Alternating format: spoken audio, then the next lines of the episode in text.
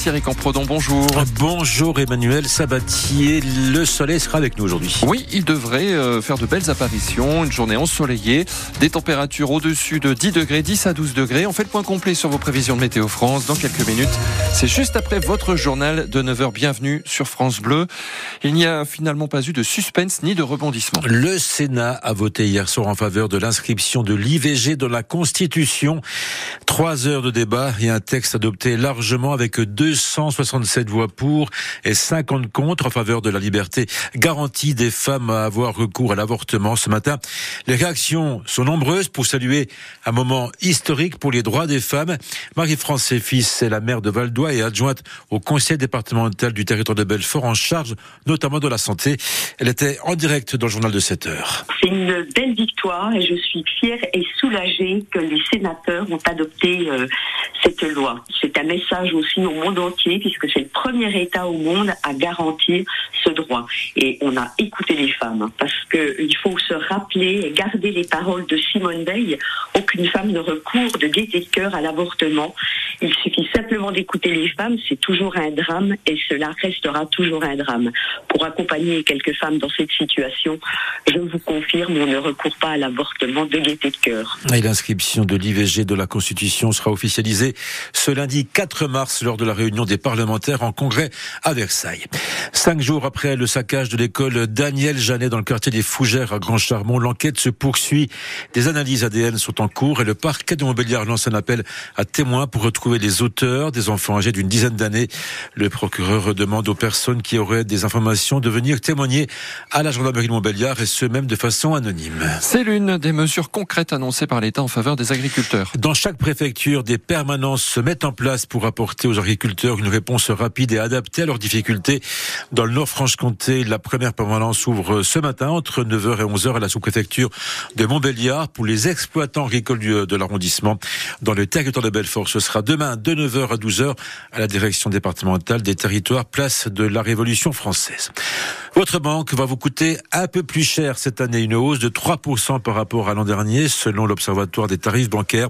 Sachez par exemple que commander une carte bleue coûtera 2% de plus en moyenne cette année par rapport à l'année dernière. Ils ont tout plaqué pour une nouvelle vie à Audincourt. Laetitia et Florent, un jeune couple originaire de la région de Toulouse, a décidé de se lancer dans une aventure originale, une exploitation maraîchère bio sur deux hectares tout près du centre-ville d'Audincourt, entre zone commerciale et habitation. Un pari audacieux mais totalement assumé, Christophe Beck. Bienvenue à la ferme du Ruisseau. Sur deux hectares fraîchement désherbés, à deux pas du centre-ville d'Audincourt. Florent Laetitia Laetitia et Florent ont quitté leur Occitanie après avoir répondu à cet appel à projet pour une exploitation maraîchère, où ils ont opté pour l'agroécologie sans trop remuer la terre. Oui, sans travail du sol.